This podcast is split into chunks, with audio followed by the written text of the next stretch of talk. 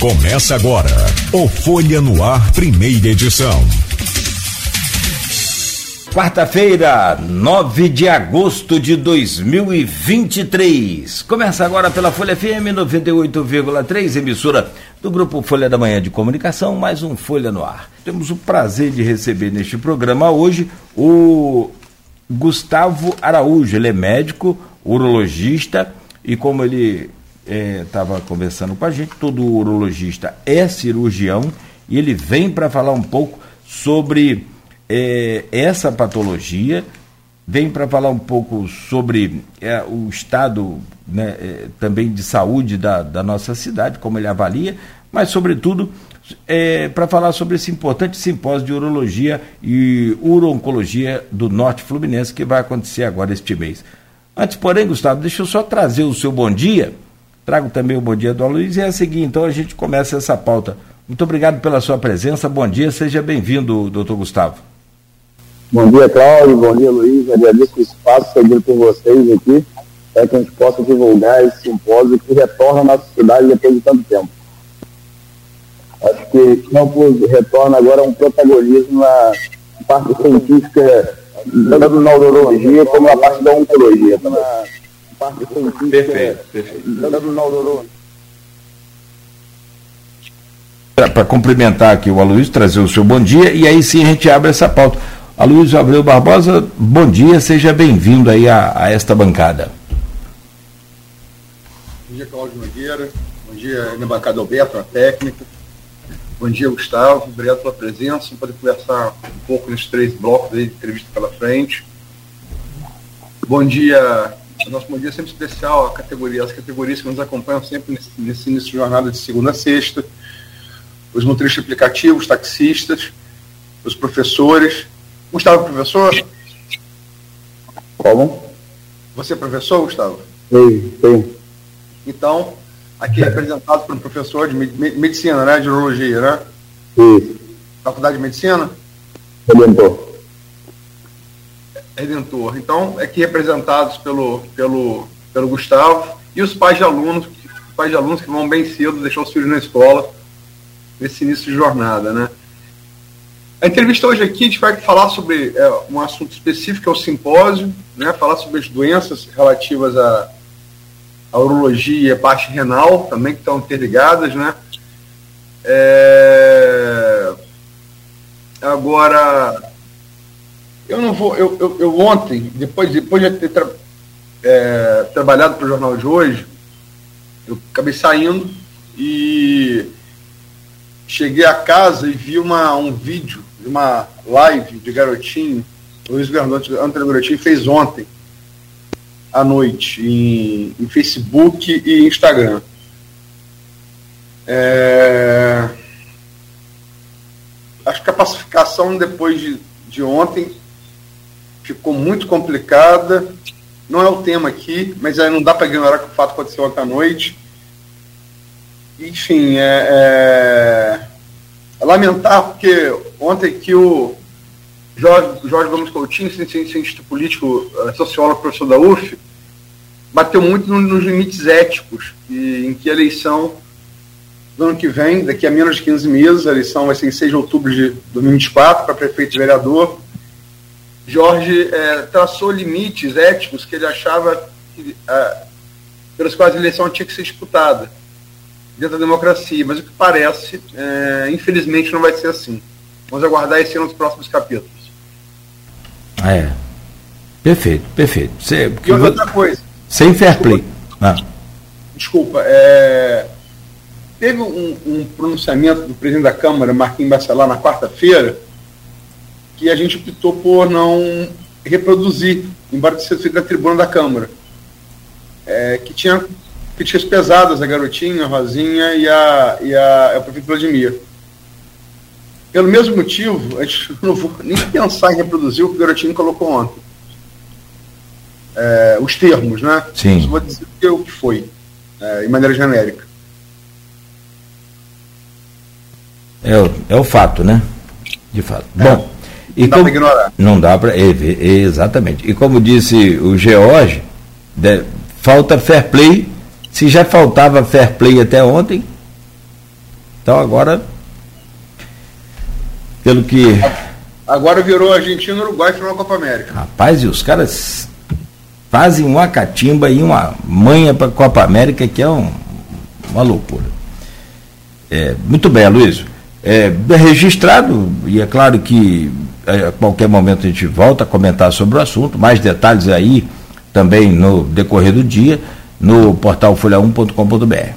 Meu caro Gustavo Araújo, antes de, de falarmos sobre a, o que a Luísa já anunciou também, que são essas patologias relacionadas à urologia, eu gostaria que você explicasse qual é o, a, a mecânica, qual o procedimento para a inscrição nesse simpósio e já de antemão adiantasse também é, quais os profissionais, porque eu percebi ali na leitura da programação de que tem um, um, uma parte de, de, todos os profissionais são importantes, claro, mas uma parte dos cuidados, tanto é, é, do tratamento como pós-cirúrgico também, dos fisioterapeutas. Tem muita fisioterapia incluída é, é nesse, nesse processo.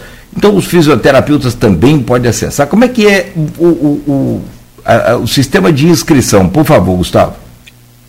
É, assim como a gente estava conversando antes, a urologia é uma área muito ampla, né?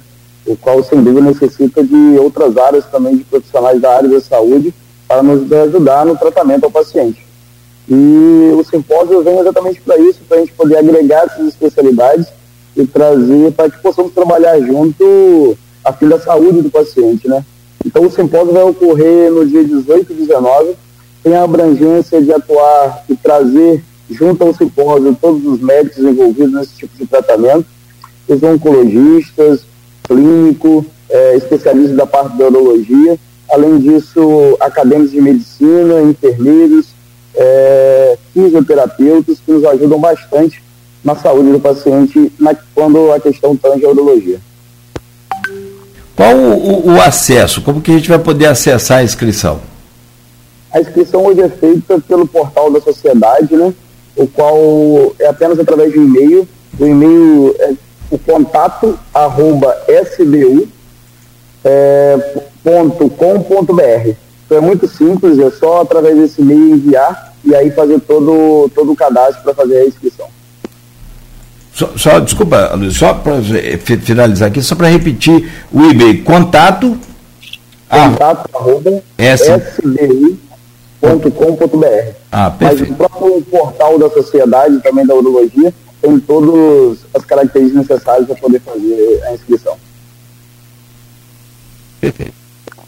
É, Gustavo, você estava falando na, logo na abertura, na sua primeira fala aqui no programa, é, sobre a retomada que esse simpósio representa, né, é, da ciência, da discussão científica da medicina. Quando você fala essa retomada, você se refere a uma pausa por conta da pandemia da Covid, correto?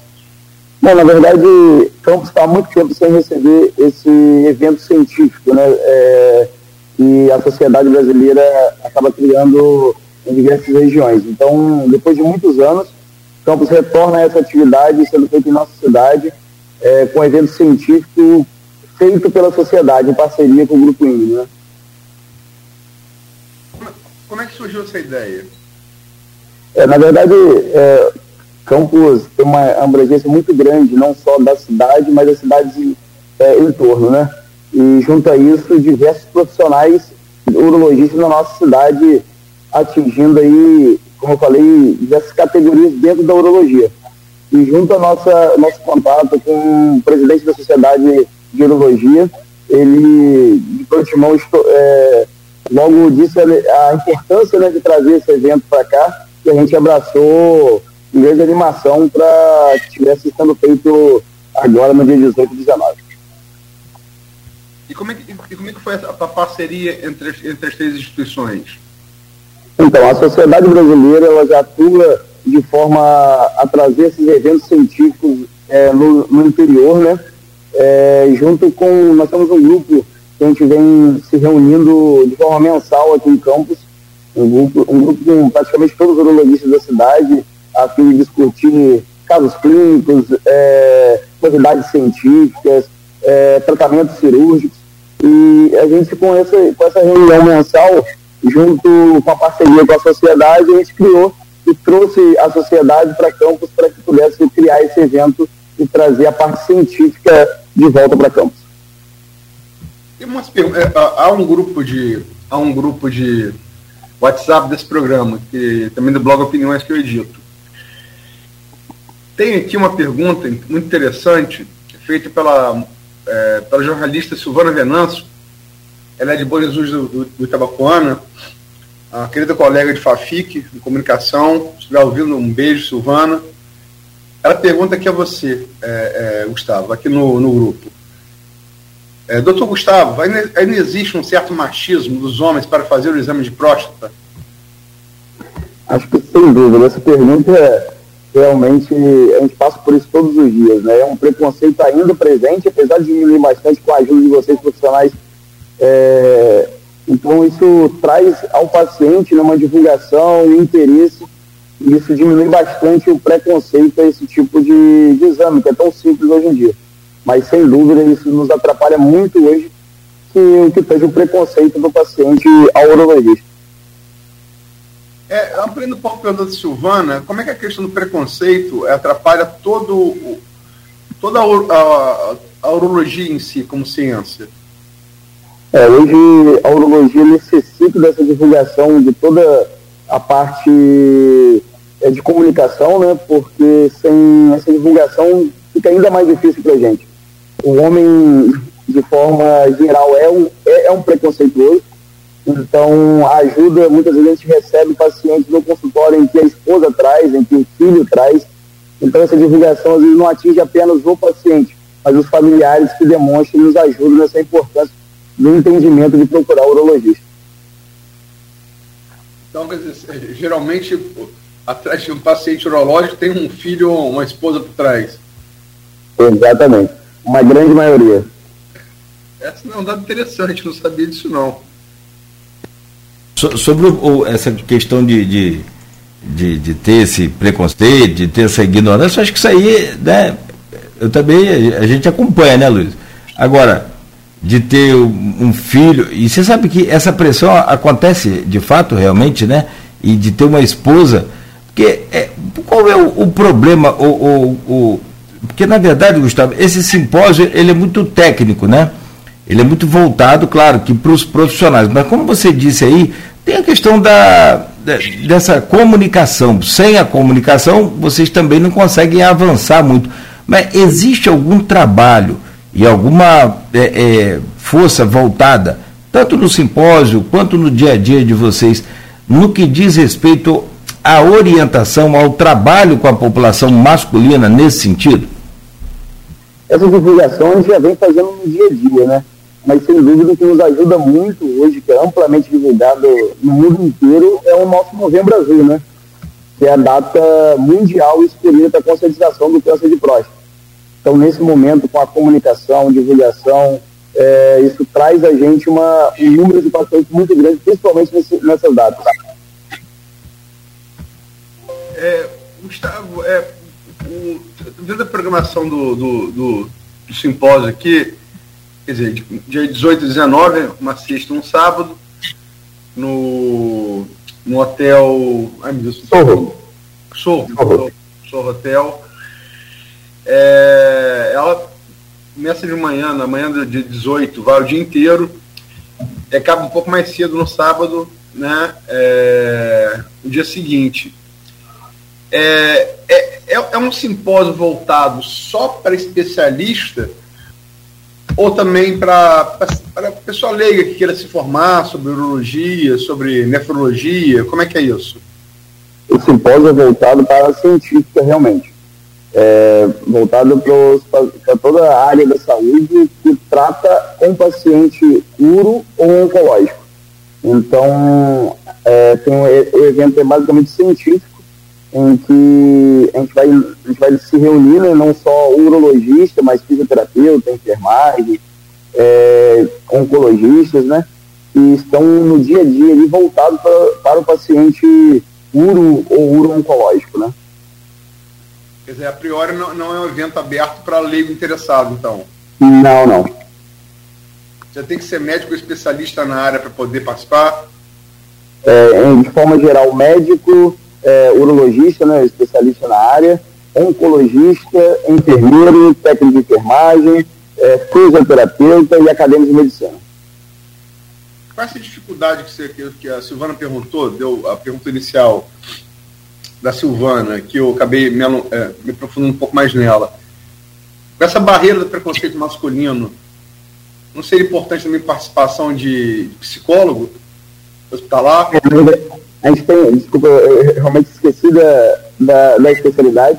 A psicologia também atua na gente, principalmente na parte do que tange não só o diagnóstico da, da oncologia, mas também no tratamento de diversas doenças dentro da urologia, como disfunção erétil, é, atendimento é, sexual, tudo isso. É porque é, a urologia, como, a, como a, no, gênero, no, no gênero feminino, a, a ginecologia, é, eles trabalham com, com, com são os, os, órgãos sexuais, masculino e feminino, né? Perfeito. De, de eliminar líquido, é, é, enfim, é o órgão reprodutor. E a questão do sexo é envolvida em muito tabu, né? Muita, muito dogma religioso em cima disso. É, muita ligação do sexo a, a, pecado, então isso gera uma um, um certa resistência das pessoas a encarar determinados assuntos, né? Como é que vocês lidam com isso quanto profissionais? É, realmente a gente precisa muito da atuação do, do psicólogo nesse contexto, né? Porque, como você mesmo falou, tem um preconceito envolvido nisso, é, assim como na ginecologia tem um médico que trata a mulher, o homem, o urologista não trata apenas homem, então a urologia trata não só o homem, mas também a mulher em alguns contextos. Então, essa área, principalmente quando a gente conversa sobre relação sexual, disfunção erétil, é, ejaculação precoce, que tem um preconceito envolvido nisso, a gente precisa da atuação não só do urologista, mas também de outra área, como psicologia, enfim. É, é aquela história, né? Jornalista, tem a boa definição do jornalista.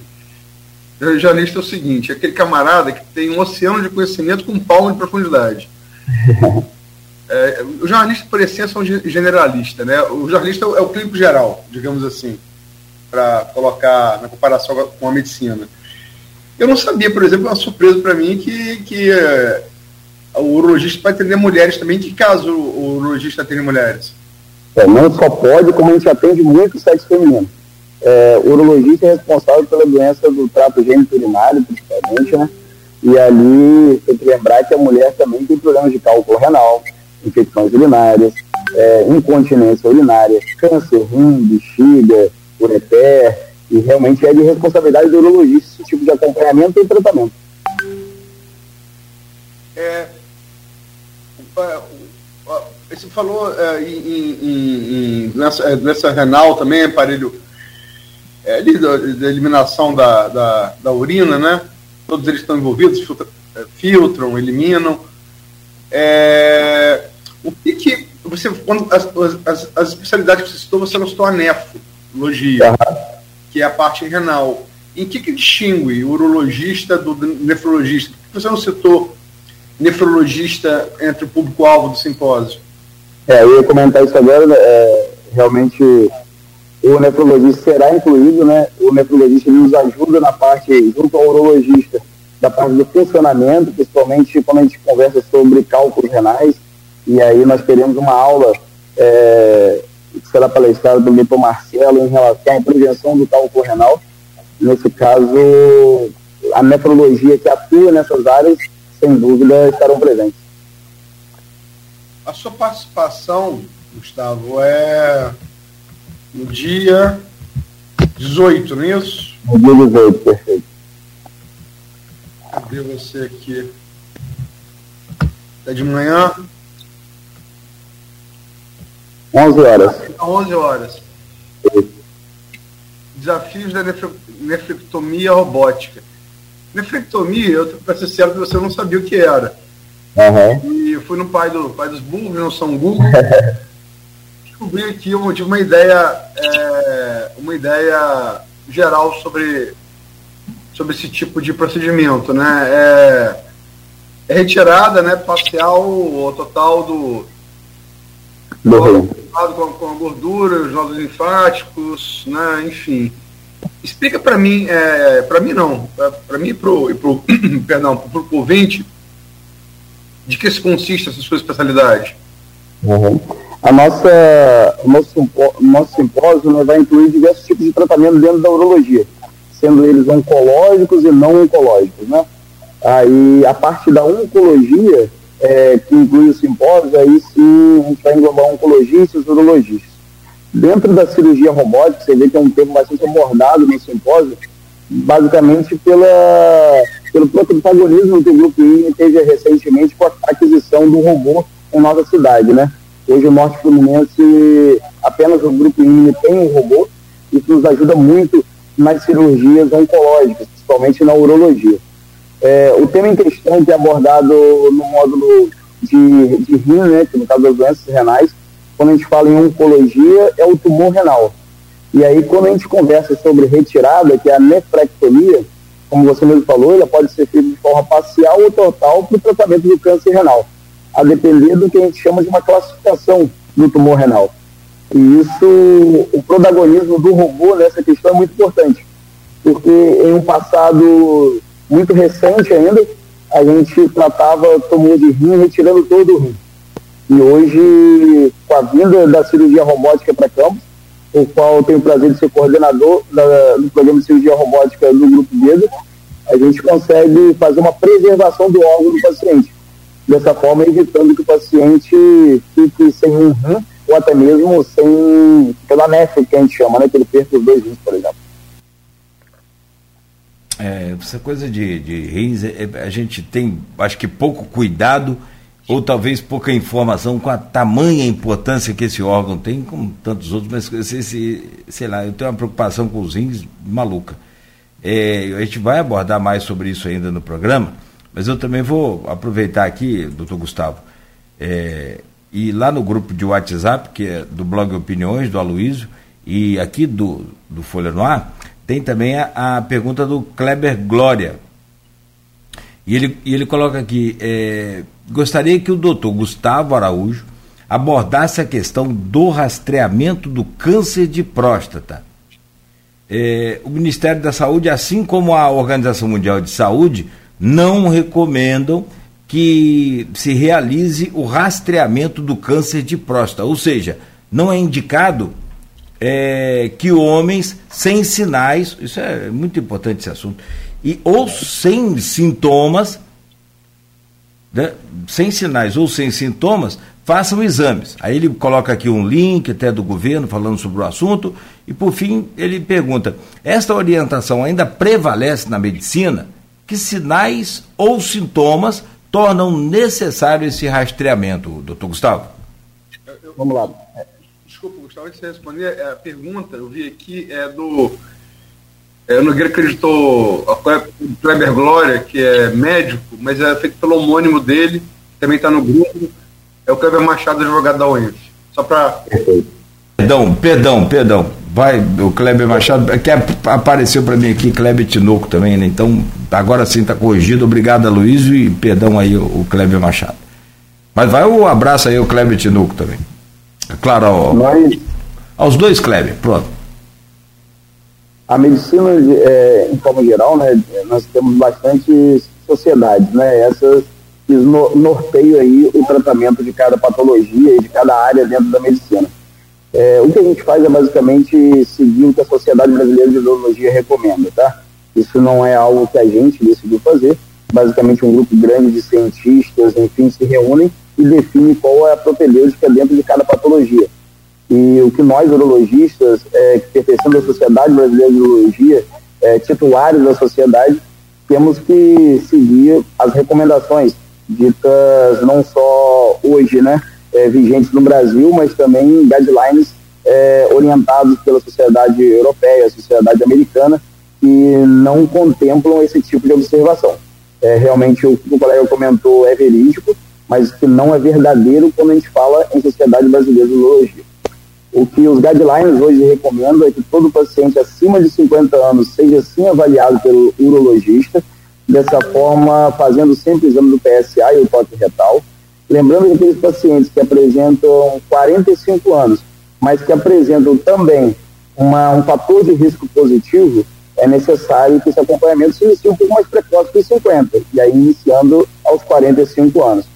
Esse fator de risco presente inclui principalmente uma história familiar do paciente, ou seja, aquele paciente que apresenta um parente de primeiro grau, ele aumenta o risco de duas vezes do câncer de próstata, de modo que aquele que apresenta o segundo parente de primeiro grau positivo para câncer de próstata, esse aumento sobe para seis vezes.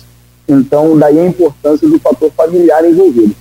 Além disso, aqueles pacientes de raça negra e obesidade devem iniciar sim um acompanhamento aos 45 anos e não aos 50 anos.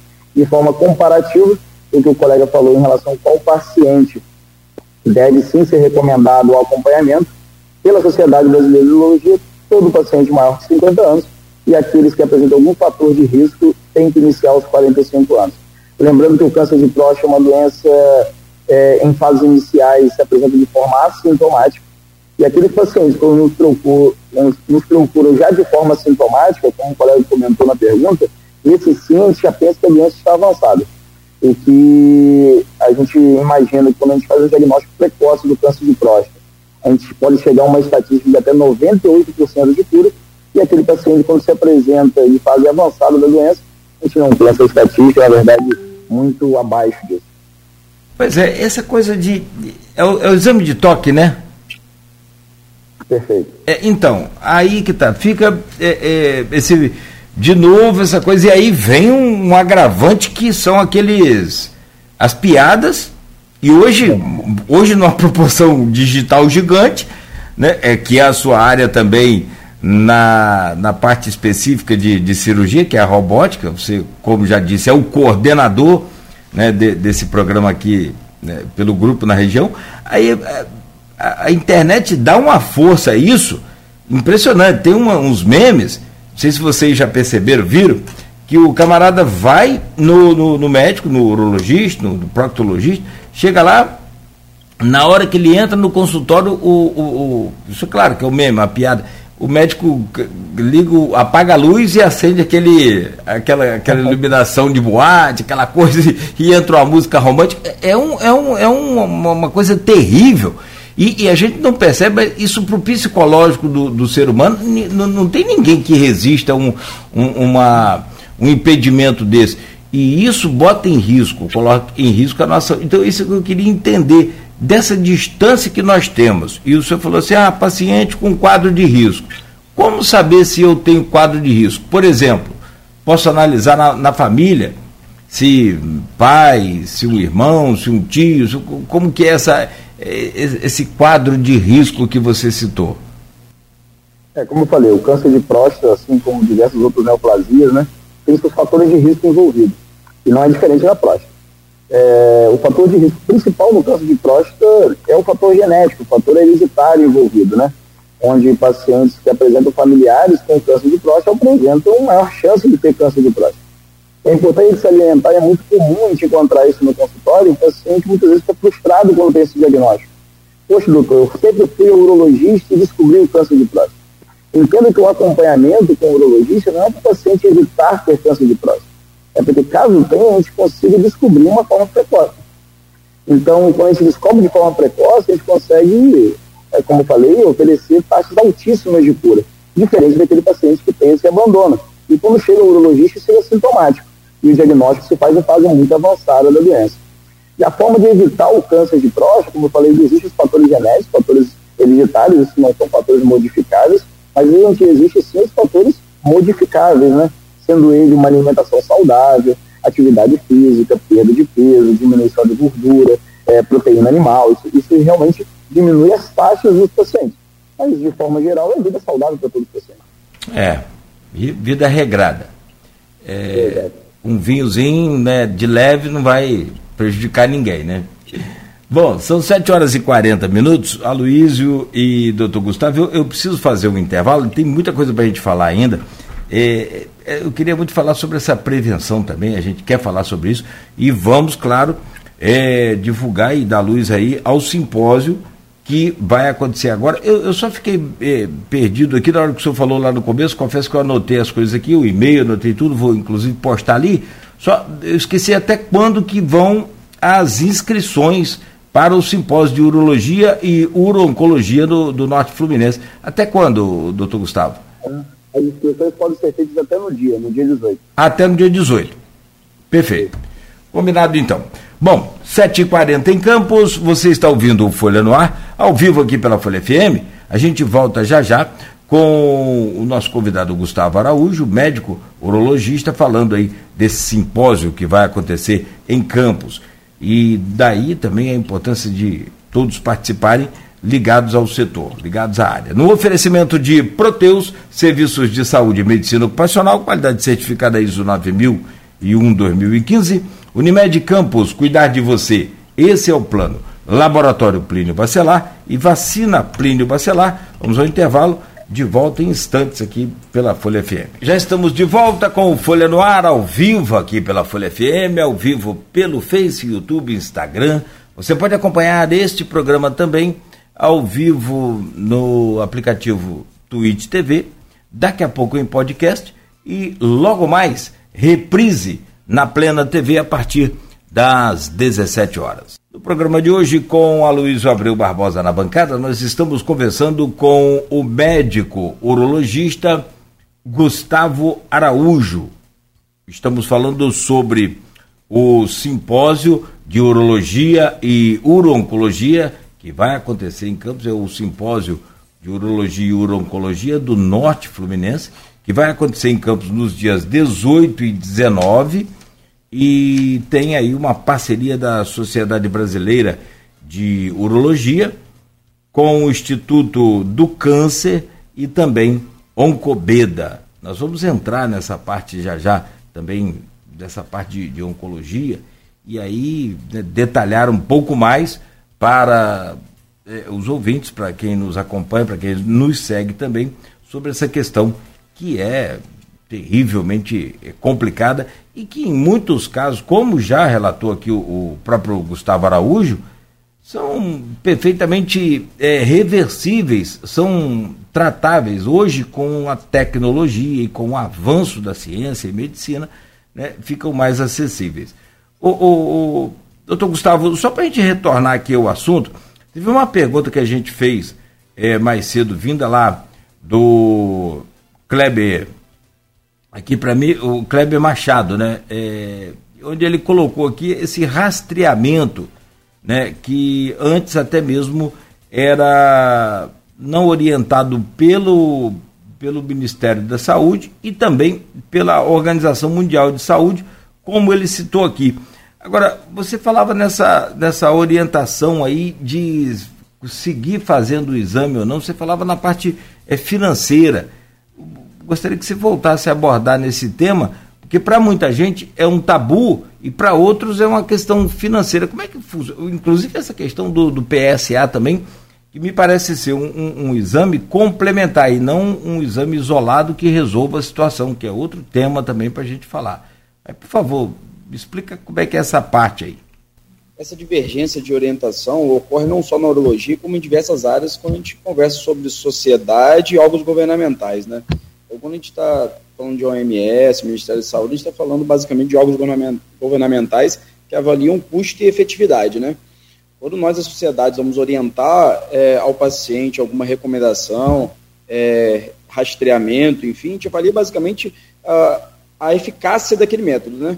E nesse caso, principalmente quando a gente fala de PSA, que é um exame amplamente disponível, hoje qualquer pessoa consegue fazer um PSA de forma muito fácil, é, e o toque retal sem custo ao paciente, isso não nos faz entender o porquê de não indicar esse rastreamento, visto que a gente pode é, trazer ao paciente um diagnóstico muito precoce da doença com exames é, muito baratos hoje e muito disponível na sociedade.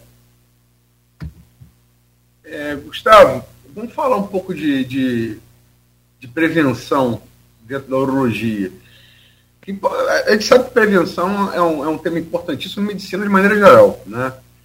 Mas especificamente na, na urologia, que tipo de prevenção, que tipo de cuidados é, uma pessoa, e você falou que é, esclareceu bem que não é só urologia, a urologia não tem só homens, que, que cuidados homens e mulheres devem ter uh, para fazer, pra fazerem é, um, um, autoexame ou que sintomas devem estar atentos. É Pode ser. Que a, é. a urologia é uma especialidade muito ampla, tá? É, que o acompanhamento ao urologista não se inicia aos 50 aos 45 anos, como a gente comentou. A gente está falando em rastreamento do câncer de próstata. Mas, de forma geral, como eu comentei, o urologista trata o trato geniturinário, né? Então, todo menino na infância tem que ser visto pelo urologista por doenças da infância, doenças da adolescência, doenças no decorrer da idade de forma geral. Então, o acompanhamento com o urologista não é feito apenas com o homem, também com a mulher. Lembrando que isso também a depender da idade, aqueles pacientes que apresentam sintomas outros, como infecção urinária, sangramento na urina, é, enfim, diversos sintomas que estão atrelados à urologia. Então, esses pacientes, sem dúvida, devem procurar o urologista sempre. Quais as doenças mais comuns dentro, dentro, dentro da, da, urologia? Quais as patologias mais comuns? É, como eu falei, a urologia é uma especialidade muito ampla, né? Quando a gente, isso vai depender em relação à epidemiologia, em relação à idade do paciente. Mas no consultório é muito comum é, nós tratarmos infecções urinárias, é, cálculo renal. Hoje a população cada vez se alimentando pior, é, menos atividade física, maior sedentarismo, é, essas doenças é, acabam aumentando a incidência. Então, é, no nosso consultório é muito comum esse tipo de avaliação, não só de patologias malignas, como a gente comentou, mas também das patologias benignas envolvidas na urologia. De tanto que o nosso simpósio não vai abranger apenas a parte oncológica, mas também a urologia em geral. Desde a parte de nefrologia, com cálculo renal, tudo isso, até mesmo a parte de disfunção erétil. É, andrologia, né, que é a, a área da nossa especialidade que contempla a parte da função sexual do homem. Tem também é, é, fertilidade, né? Eu vi o Bernardo é. Pugli vai fazer sobre fertilidade. Né? Perfeito. Nós estaremos recebendo, é, é, lembrar que campos e região né, é, apresentam grandes é, urologistas e especialistas em cada área, né? e não vai ser diferente nesse simpósio a fim de trazê-los a agregar conhecimento científico a todo mundo. Então, hoje, como eu falei, a urologia são várias subespecialidades e Campos contempla grande, grande parte dessas subespecialidades. E temos grandes protagonistas na região, não só em Campos, Macaé, é, Itaperuna, Rio de Janeiro, é, que estarão presentes na, na nossa cidade para falar sobre os, temas, sobre os temas. Essa questão do preconceito, é, que a gente já falou no primeiro bloco, é, eu, olhando é, a programação, para poder ver as, os vários assuntos que vão ser tratados, não foi assim, confesso que, como leigo, né, mas não foi sem alguma felicidade.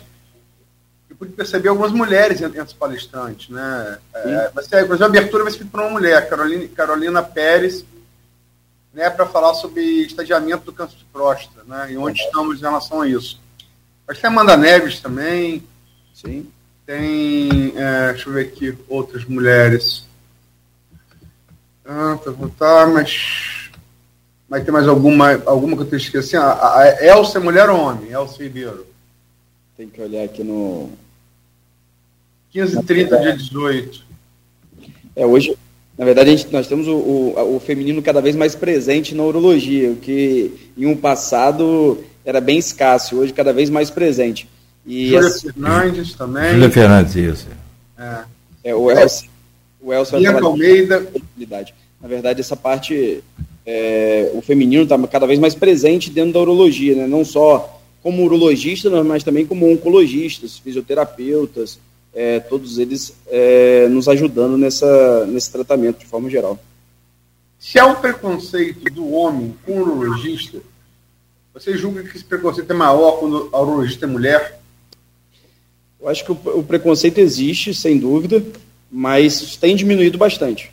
É, nós temos aí cada vez mais, a gente vem em congresso um número é, de mulher muito grande e aumentando cada ano mais. É, e como eu falei, a urologia não está só na parte oncológica, na parte do homem, né? Então, nós temos aí a, a subespecialidade de uroginecologia, que temos é, um grupo feminino importante atuando nessa área, em que o preconceito acaba se invertendo. e a mulher procurando mais as mulheres quando, quando a gente fala dessa subespecialidade. É, essa coisa da, da, da, da mulher estar tá conquistando espaço faz parte, né? Quer dizer, é, faz parte da. Acho todas as áreas. Jornalismo hoje é uma profissão basicamente feminina. Quando comecei, por exemplo, nos anos 80, não era assim. Mas é, é uma coisa também que tem acontecido. Eu, eu, eu, já fui, eu já fui, tive como sogro um, um médico, pelo Otávio Enes, casado com a filha dele, que é psicóloga, Lívia. Sou muito amigo, é meu clínico geral, o Luiz Otávio, filho dele. É, então eu convivi muito com médico, né? Convivi com a filha como, dele. E o jornalista gosta de conversar, né? Sou muito amigo, é meu clínico geral. Né? É, o, o, o, que eu, o que eu percebo, o que eu percebo, esse é um tema bastante recorrente, não sei se na, no seu grupo de, de colegas, é, assim, Pedro, Pedro, que é de outra geração, mais velho que eu, discutia muito com, com o Luiz, 40 anos hoje, é, é uma questão geracional, que a medicina, Pedro julgava, o Pedro, caras como Mauro Kiki, como Macomo Salem, posso citar vários, que a medicina talvez naquela época fosse uma profissão mais dedicada a pessoas que se sentiam vocacionadas à medicina. E que de um tempo para cá, medicina virou o investimento para você colher lucro pecuniário. Né? Você é, concorda com essa visão genérica? Não por quê, Gustavo? É, não tenho dúvida que sim. Né? Hoje a medicina, é, ainda mais com um grande número de faculdades abertas, enfim, é, muitas de, de forma educacional um tanto quanto questionável, mas sem, sem dúvida tem ocorrido no cenário nacional, né? E que dificulta bastante a formação acadêmica, né? Porque na velocidade que se abre faculdade, a gente não tem abrindo hospital para dar conhecimento da forma prática a esses profissionais, né? Então, sem dúvida, traz um déficit de conhecimento a essas pessoas que estão formando. É, então, no cenário nacional, concordo plenamente que a medicina tem mudado bastante as características é, das pessoas que vêm fazendo e se dedicando, né?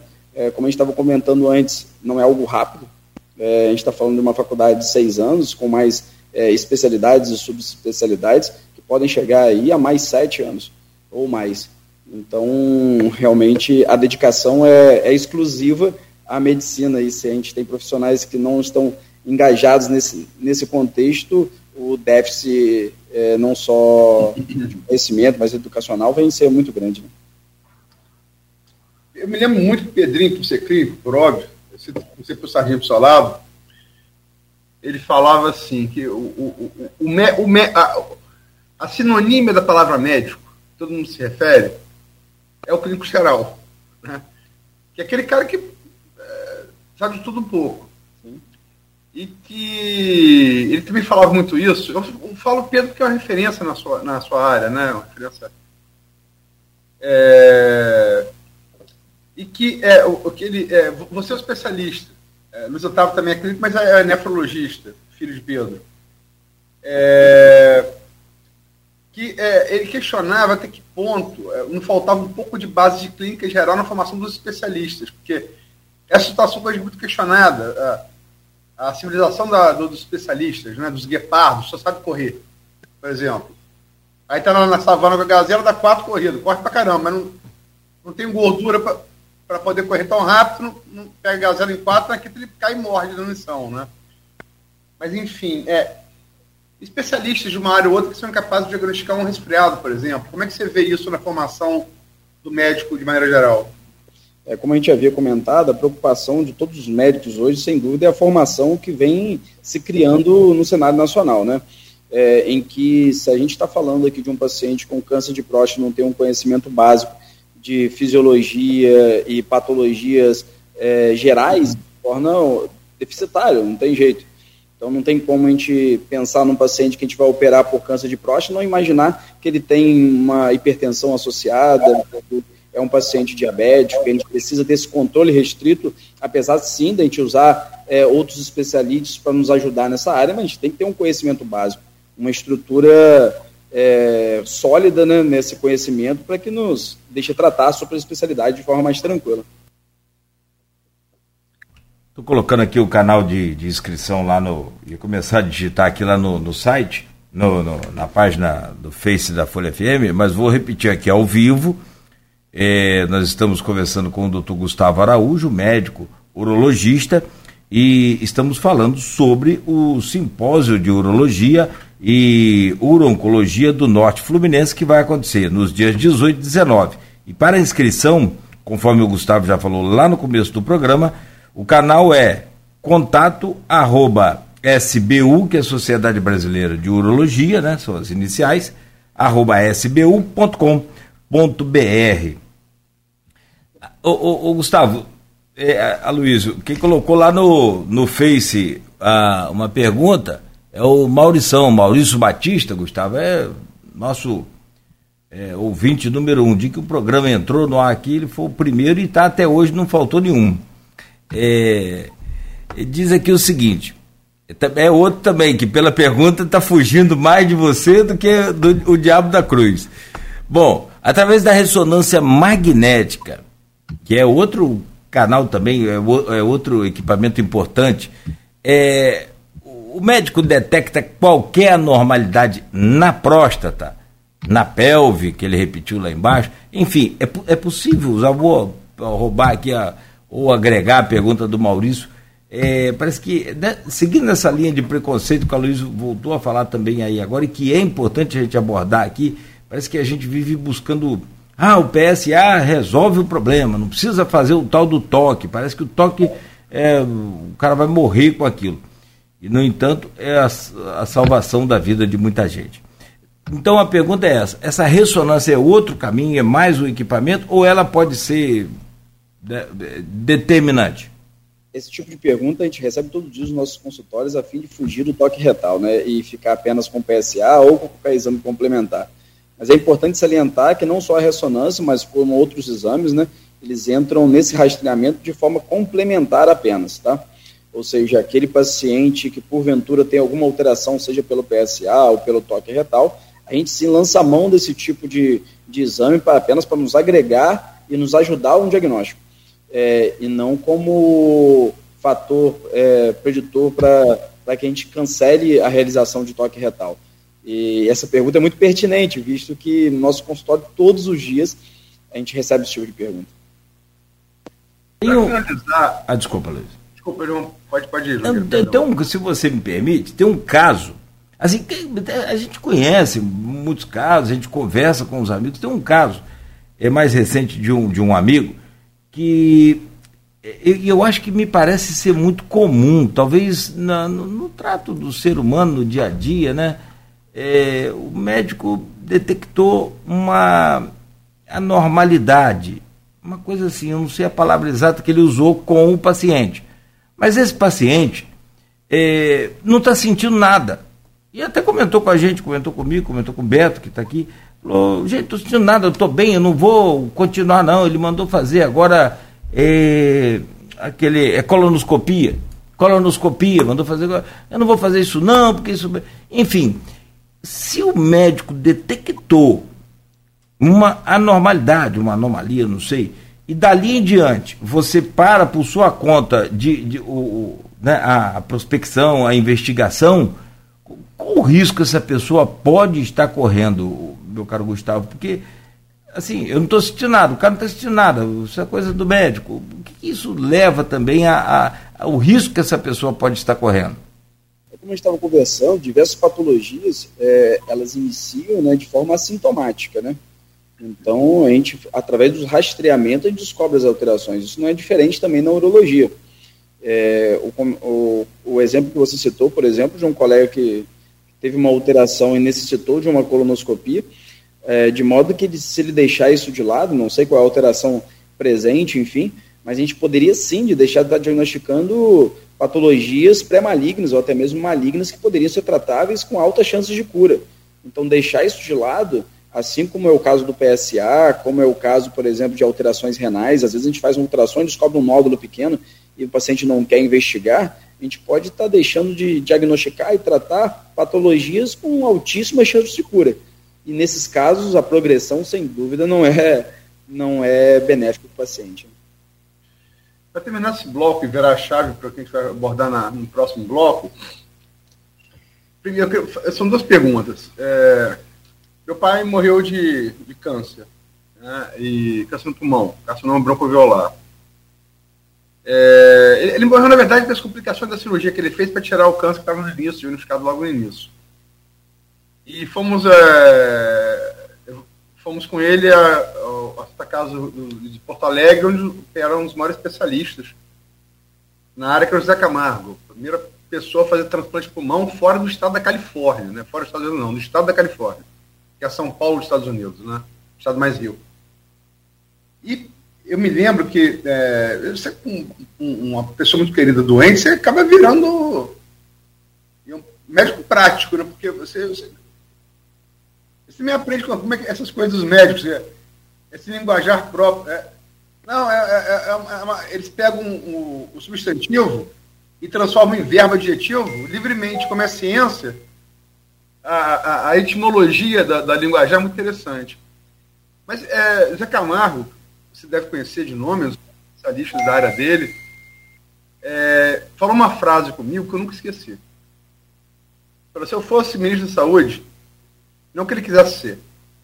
Que ele botaria uma frase garrafal em todo o posto de atendimento do, do Brasil. Câncer é tempo. A urologia, que vamos tratar daqui da, da, da, da oncorologia também, né? Você concorda com essa frase do, do, do, do José Camargo? É, e outra coisa, para virar a chave, foi muito questionada é, na categoria médica de maneira geral, sobretudo o Conselho Federal de Medicina, a atitude em relação à, à pandemia da Covid. Depois que o OMS já tinha refutado, por exemplo, tratamentos com uma cloroquina, por motivo aparentemente político, o Conselho Federal de Medicina continuou defendendo a liberdade do médico de, de prescrever qualquer coisa, se tratando de um medicamento que a OMS, que é uma autoridade do mundo na, na área, tinha comprovado ser absolutamente inócuo. Como é que você vê essas, essas duas questões, Gustavo?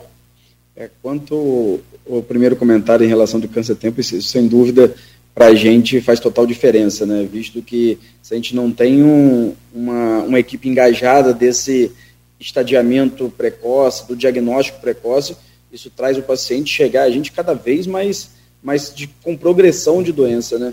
É, a gente vê muito isso, que a gente trabalha na linha de frente ali da oncologia do BEDA, recebendo pacientes de toda a região ao entorno, então, aquelas regiões que o paciente não tem acesso aos exames de forma precoce, o paciente, na grande maioria das vezes, chega, a gente, chega para gente já em doença muito avançada.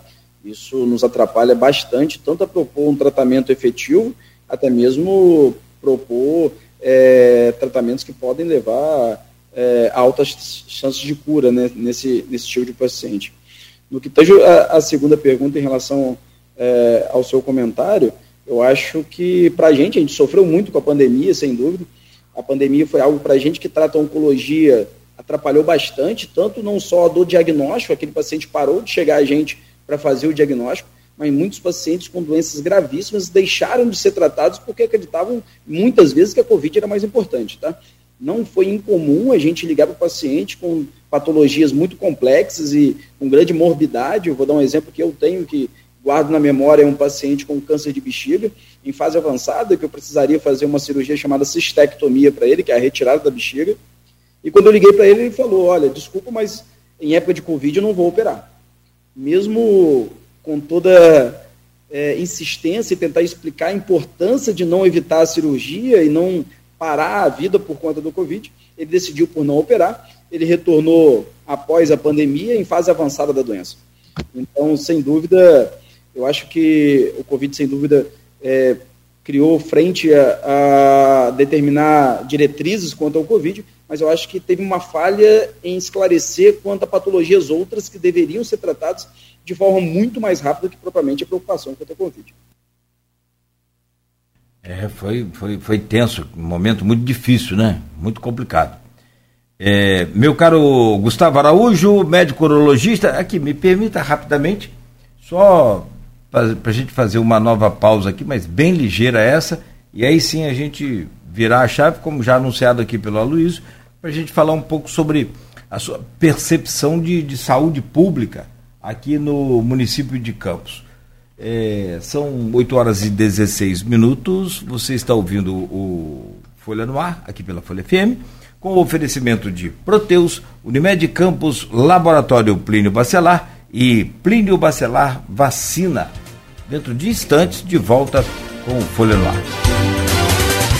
Voltamos com Folha no Ar, ao vivo aqui pela Folha FM, com o oferecimento de Proteus, Unimed Campos, Laboratório Plínio Bacelar e Vacina Plínio Bacelar. Bom, e nesse programa de hoje, com a Luiz Abreu Barbosa, nós estamos conversando com Gustavo Araújo, médico urologista, falando sobre o simpósio de urologia e urologia do Norte Fluminense, que acontecerá nos dias 18 e 19 no Sorro, em Campos, e as inscrições que podem ser feitas pelo e-mail contato arroba sbu.com.br.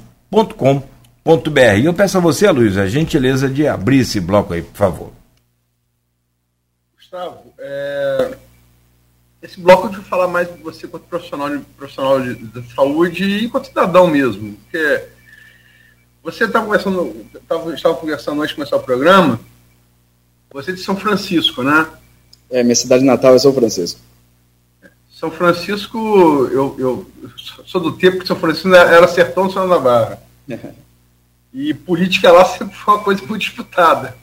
Às vezes até demais, né? É. São Francisco, a fama de São Francisco não é boa nesse sentido, não. Melhorou, graças a Deus, nos últimos anos.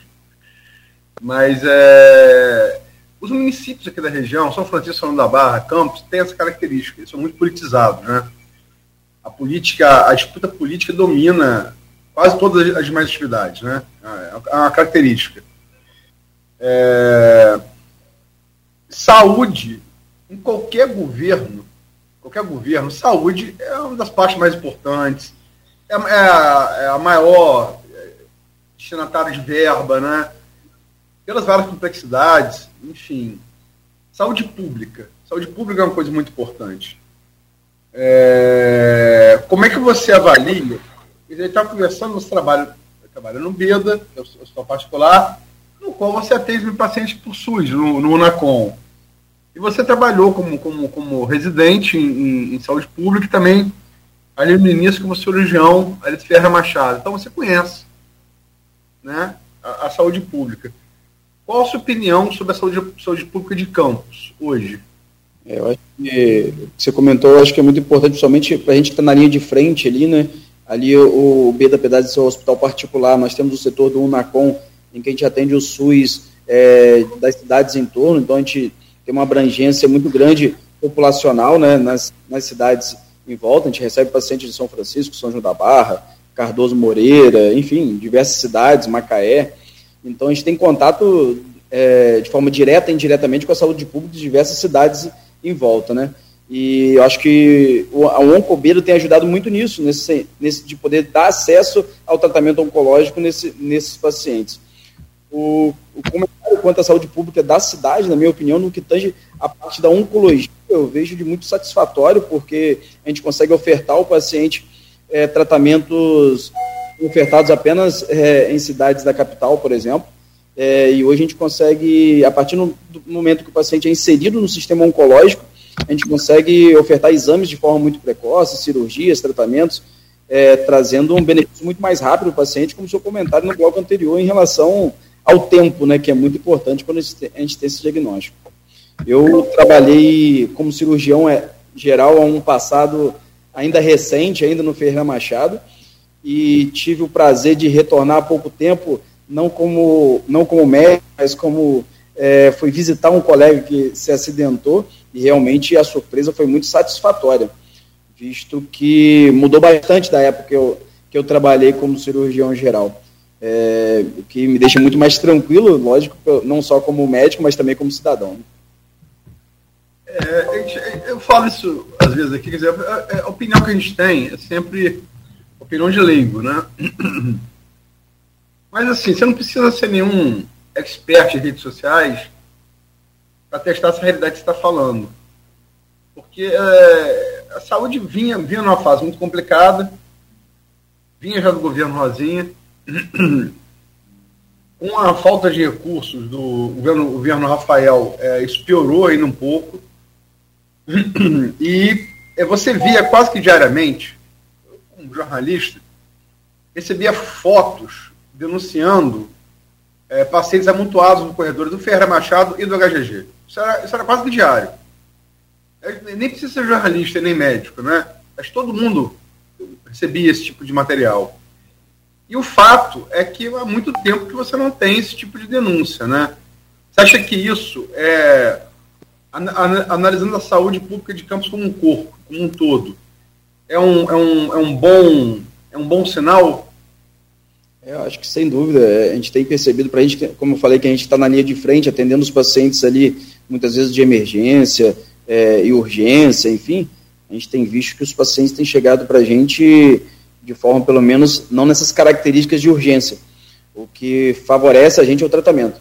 É, eu acho que esses multirões sendo feitos agora têm ajudado a gente bastante, é, diminui bastante a fila, né? Nós temos aqui colegas, aproveitando, que estarão presentes também no simpósio, é, urologistas que atuam nessa linha é, do, do mutirão, e, na minha opinião, tem feito aí um trabalho brilhante nesses pacientes é, pacientes esses que eram operados e para gente que atua na parte de nefrologia, por exemplo, que cálculo renal, que passava a ser um cateter duplo J, o paciente se mantinha com cateter, não tinha o que fazer. Então, esses multirões têm ajudado bastante a gente na linha de frente da urologia também.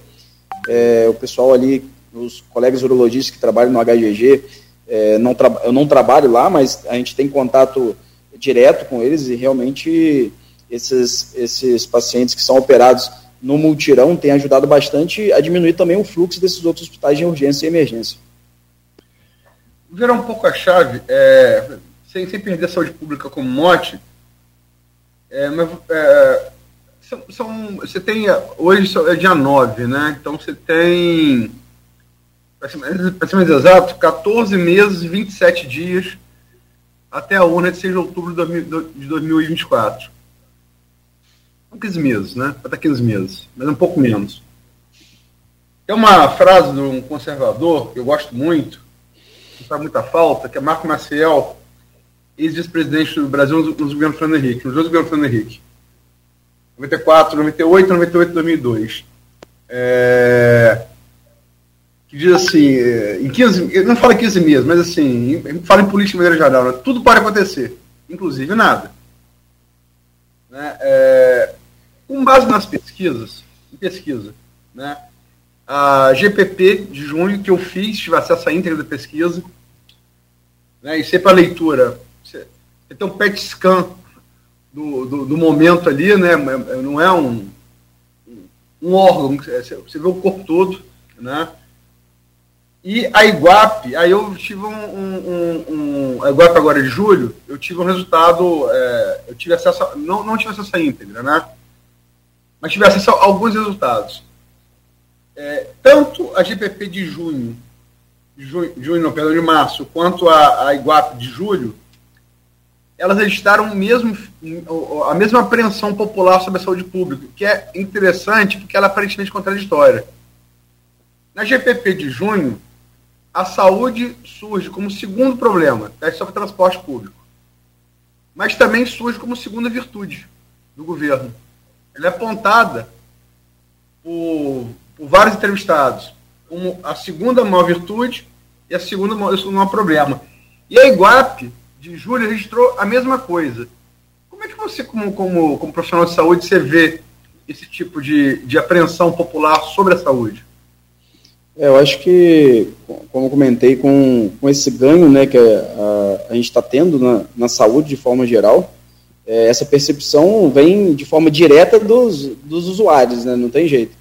E a partir do momento que os usuários começam a perceber, eu acho que a linha de frente é, se torna mais tranquila, né? porque a gente que está ali atuando no dia a dia e começa a perceber isso do próprio usuário, isso é a melhor percepção a, a dar ao paciente. Né? Então, se, se o usuário está percebendo uma melhora, a gente fica, sem dúvida, satisfeito não só da nossa parte, mas também como, como sociedade no contexto amplo da questão. Né? É, Travo, você é médico. Campos chegou a ter uma tradição que, que foi interrompida, né, pelo menos até o presente momento, de ter médicos na política, é, na política Goitacá. Tivemos dois, dois prefeitos, em história recente, médicos, né, Arnaldo Viana e Alexandre Mocaiber.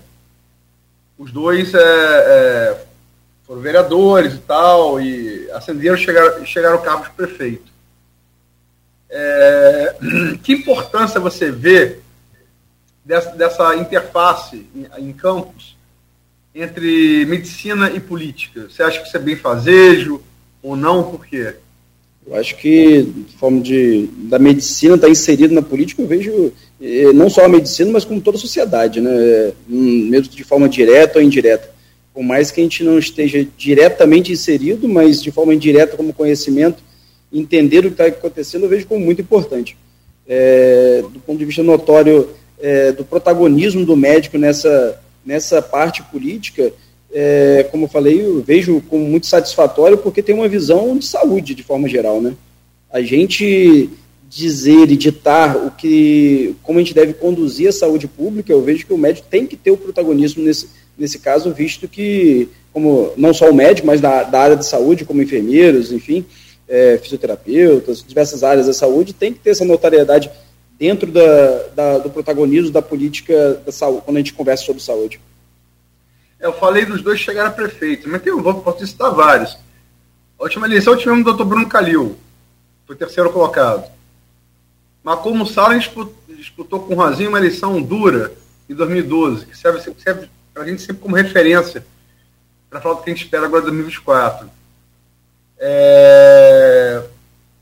O doutor Chicão disputou em 2016, Chicão, Chicão Oliveira, a, a, prefeito na eleição vencida do primeiro turno para Rafael. Então, a história de médico na política, né, de campos, ela, seja que, que chegaram ao cargo de prefeito, seja pessoas que disputaram com, com consistência esse cargo, ela, ela é farta, né?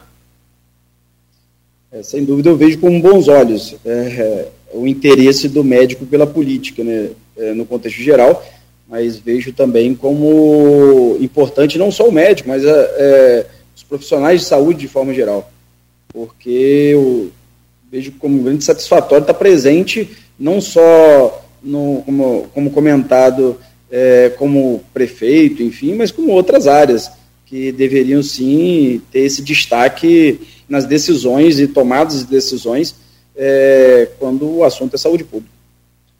Você tem, tem também o, Sempre tem, né? O outro lado, né? Sempre tem outro lado. É considerado, e com, e com acho que meu, ao meu ver com justiça, como o menor ministro de saúde que o Brasil já teve, José Serra, que é economista. Sobretudo pela quebra da, da, das patentes dos remédios, no caso do AZT, para tratar soro positivo de HIV. E serviu de exemplo para o mundo todo. Foi feito primeiro no Brasil, é, ele foi eleito por aquela atitude dele como melhor ministro da saúde do mundo, e todos os demais ministérios de saúde do mundo passaram a adotar isso não só em relação ao HIV, como outros medicamentos também, quebrando o monopólio das farmacêuticas. E você tem, para fazer um exemplo, um exemplo mais recente e mais, e mais local, você tem a gestão de um médico de, de um gastro respeitadíssimo, que é o doutor é, Paulo Irano, na saúde, vem com passagem na política, é, mas você tem também na saúde contribuição de alguém que não é médico, mas tem uma experiência grande como, como dirigente, dirigente hospitalar do, do produtor de cana, que é Frederico, né? Frederico Paes. Como é que você vê esses casos assim de José Serra e Frederico Paes? Você acha que também eles são desejáveis? É, é como comentei, eu acho que o médico tem que estar inserido nesses contextos de decisão, mas talvez não como protagonista dessa, dessa quando a gente decide é, por quem elegeu ou por quem está ali na cadeira de frente, né? A gente tem exemplos outros aqui de, dos próximos, das cidades próximas de, de pessoas que têm sim esse destaque é, nas decisões, mas que sem dúvida, é, não só de linha de frente, mas por trás dele tem alguém ali da saúde pública envolvido. É, lembrando que as decisões de saúde pública não são só a perna de saúde, mas também financeiras, né? Então não adianta ser apenas um médico, tem que ser um bom gestor também. A gente tem que entender que não é só comprar um equipamento ou pagar um médico em dia. é saber gerir um hospital. Não tenho essa experiência, mas eu não tenho dúvida que não é nada tão simples. Eu vou fazer minha última, são 8h37, vou fazer uma última pergunta e, e, e passo ao Nogueira. É, a primeira, como profissional de saúde, é, que nota você daria, você é professor também, né? Então, que nota está acostumado a dar nota, que nota de 0 a 10 você daria para a saúde pública de campos e por quê? E uma projeção, quer dizer, 14 meses, 27 dias da urna. Como é que você, quanto cidadão, projeta a eleição a prefeito e vereador de Campos em, em 6 de outubro de 2024? São duas perguntas.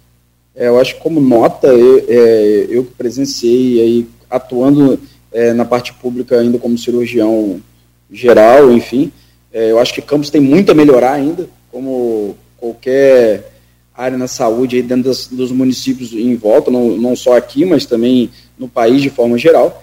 Mas eu entendo que Campos hoje tem melhorado bastante. Então, ao mesmo ponto que a gente tem muito a melhorar, eu acho que já, já tivemos muito, muitos ganhos em tão pouco tempo.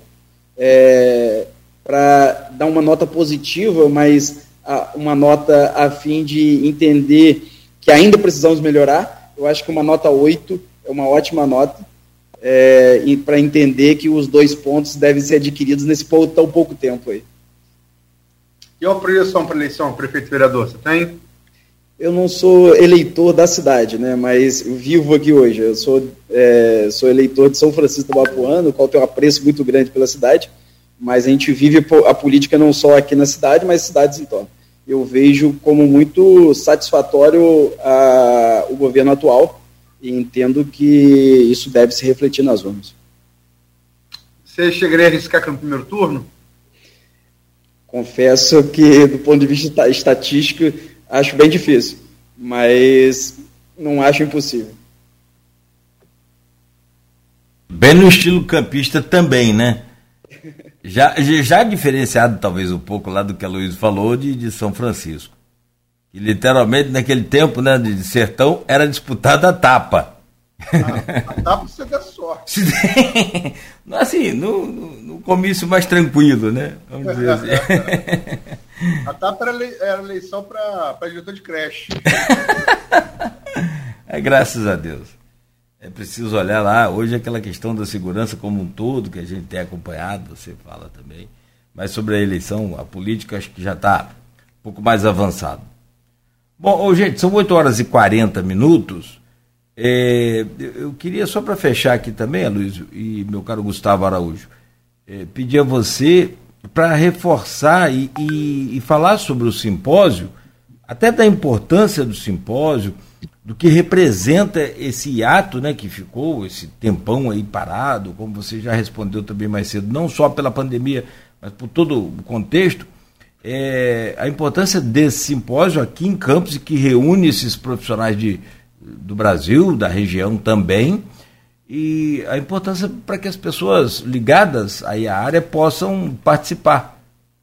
Pudesse então dar um reforço aí no simpósio, por favor, e falar sobre a inscrição e essa coisa toda. Fique à vontade aí. É, ao público em questão, acho importante salientar que Campos volta, retorna ao protagonismo científico né, da, da, do Rio de Janeiro, né?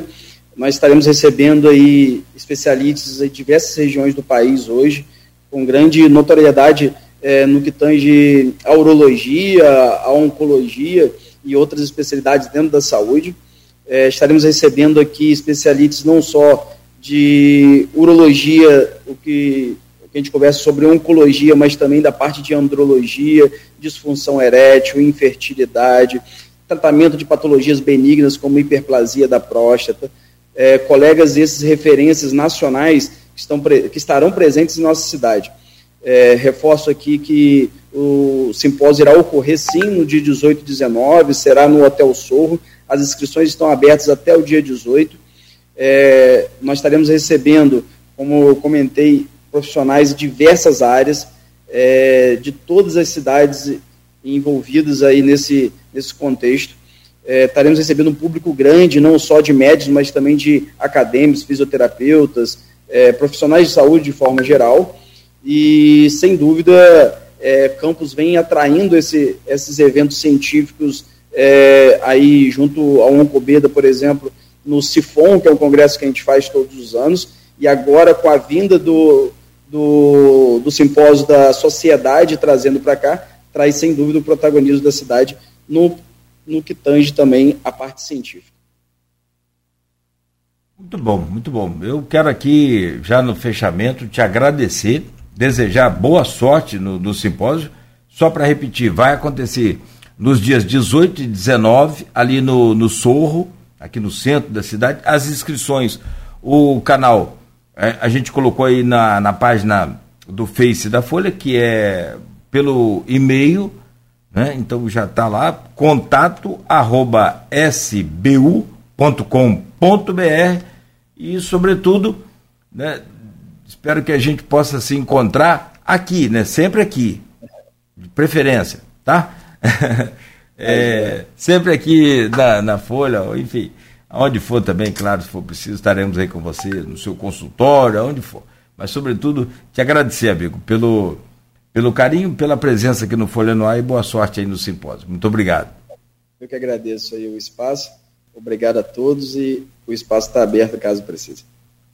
Chamar o Aloysio aqui para fazer seu fechamento, Aloysio, por favor, né, e te agradecer por hoje também. Agradecer a você, Beto, aí na técnica, sobretudo o ouvinte, agradecer ao Gustavo pela entrevista. Acho que falamos de vários assuntos aqui. Inclusive, você vê, é, jornalista radialista que se julga entendedor, aprende muita coisa com essa entrevista. Né? Coisa aqui que eu não sabia. Aprendi coisa que eu não sabia, por exemplo. E o bom é isso, você sempre está aprendendo, né?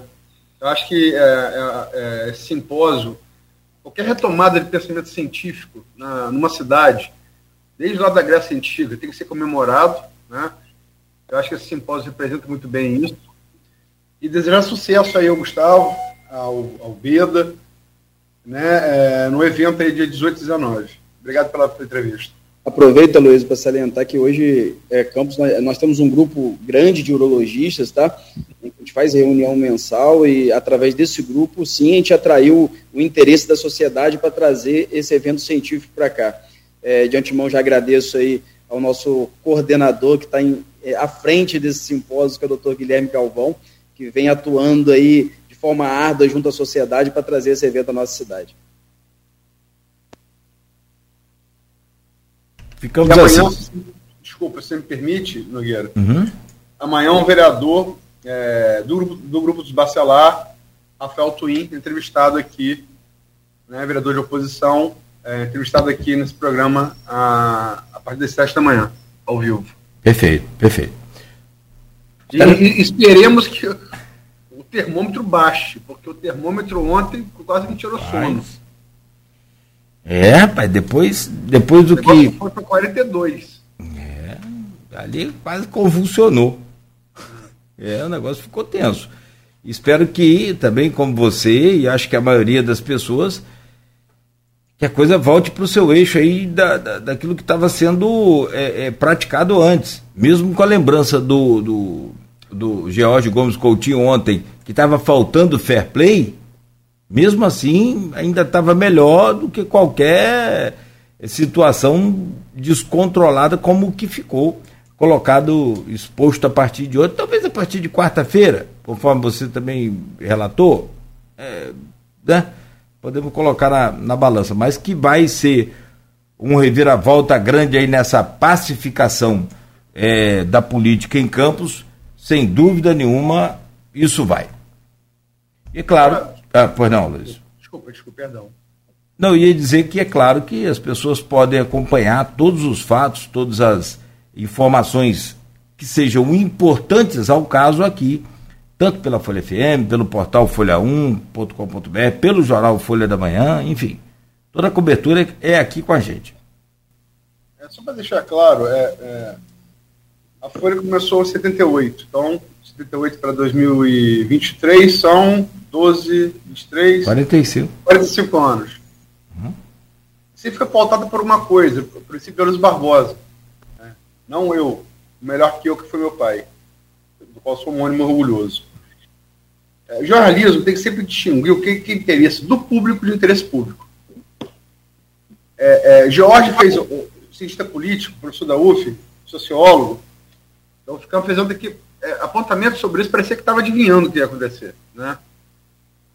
É, e acho que, assim, é, nessa coisa de interesse público, interesse do público, é, a gente vai acompanhar os casos, mas a gente não vai produzir acusação de baixo nível de um lado e de outro também. Ponto. Não vamos fazer isso. Aí interesse público prevalece sobre o interesse do público. É questão de linha, de linha editorial. É, mas é essa que a gente vai adotar, e tem adotado. Né? E, é, é, como o Jorge fez ontem, é, a, a se lamentar se, essa, se, se, se o clima que está se desenhando aí é, prevalecer sobre a pacificação, que a gente tendo um presidente da Alerj de Campos, né, e um, um, governo, como o próprio Gustavo disse aqui, que é, apresenta é, evolução, se sente na pressão popular, todas as pesquisas mostram isso, que você não. É, que, que, o município não perca com, com, com essa, se as pacificações azedar, que o município não perca com isso. Né? Acho que é o desejo de todo mundo. Né? Oxalá isso ilumine nossos, os líderes dos dois clãs, né? os garotinhos do Bacelar. É, tomara, tomara. Acho, acho, a sua colocação é perfeita, que a gente, é aquilo que você falou, é, é preciso ter é, é, consciência de que tem a turma da, da, terra arrasada também, como disse o George, a quem interessa a terra arrasada, né? É, mas assim, sobretudo, o que vale é essa pacificação é para o município de Campos. Se a pacificação se a obra vem do governo, se é o prefeito, se é a prefeitura que está inaugurando, se está fazendo, não importa, é Campos quem está ganhando e é o que nós precisamos, Aloysio. É de recuperar esse tempo todo perdido. Vamos, mas vamos, vamos seguir como sempre, na nossa torcida aqui de permanência da pacificação. Vai ser igual um casamento, parece. Não, não, desculpa, eu não é torcida pela permanência da pacificação é que o debate, a divergência de ideias, que ela aconteça. Ela Sim. Agora, é... você não precisa ou, ou pacificação ou, ou, ou, Ucrânia. Você tem um meio termo ali. Entendeu? Então, esperemos que, chegue, que se encontre esse meio termo, né? Divergência, sim, mas entre as Boa. ideias, é, propostas claro. de políticas públicas, né? Não com é. interesses menores e com argumentos chulos, enfim. Perfeito. Pais. Isso não leva, nunca levou ninguém a nada. Não, perfeito. Seguimos aqui de perto acompanhando tudo que interessa realmente, de fato, aí a, a população. Luiz, bom dia para você então. Gustavão, um bom dia mais uma vez. Um abraço. Tudo de bom. Valeu. E a você que nos acompanha, fique ligado, continue ligado aqui na Folha FM. A gente volta amanhã às 7 no oferecimento de Proteus, Unimed Campos, Laboratório Plínio Bacelar e Vacina Plínio Bacelar.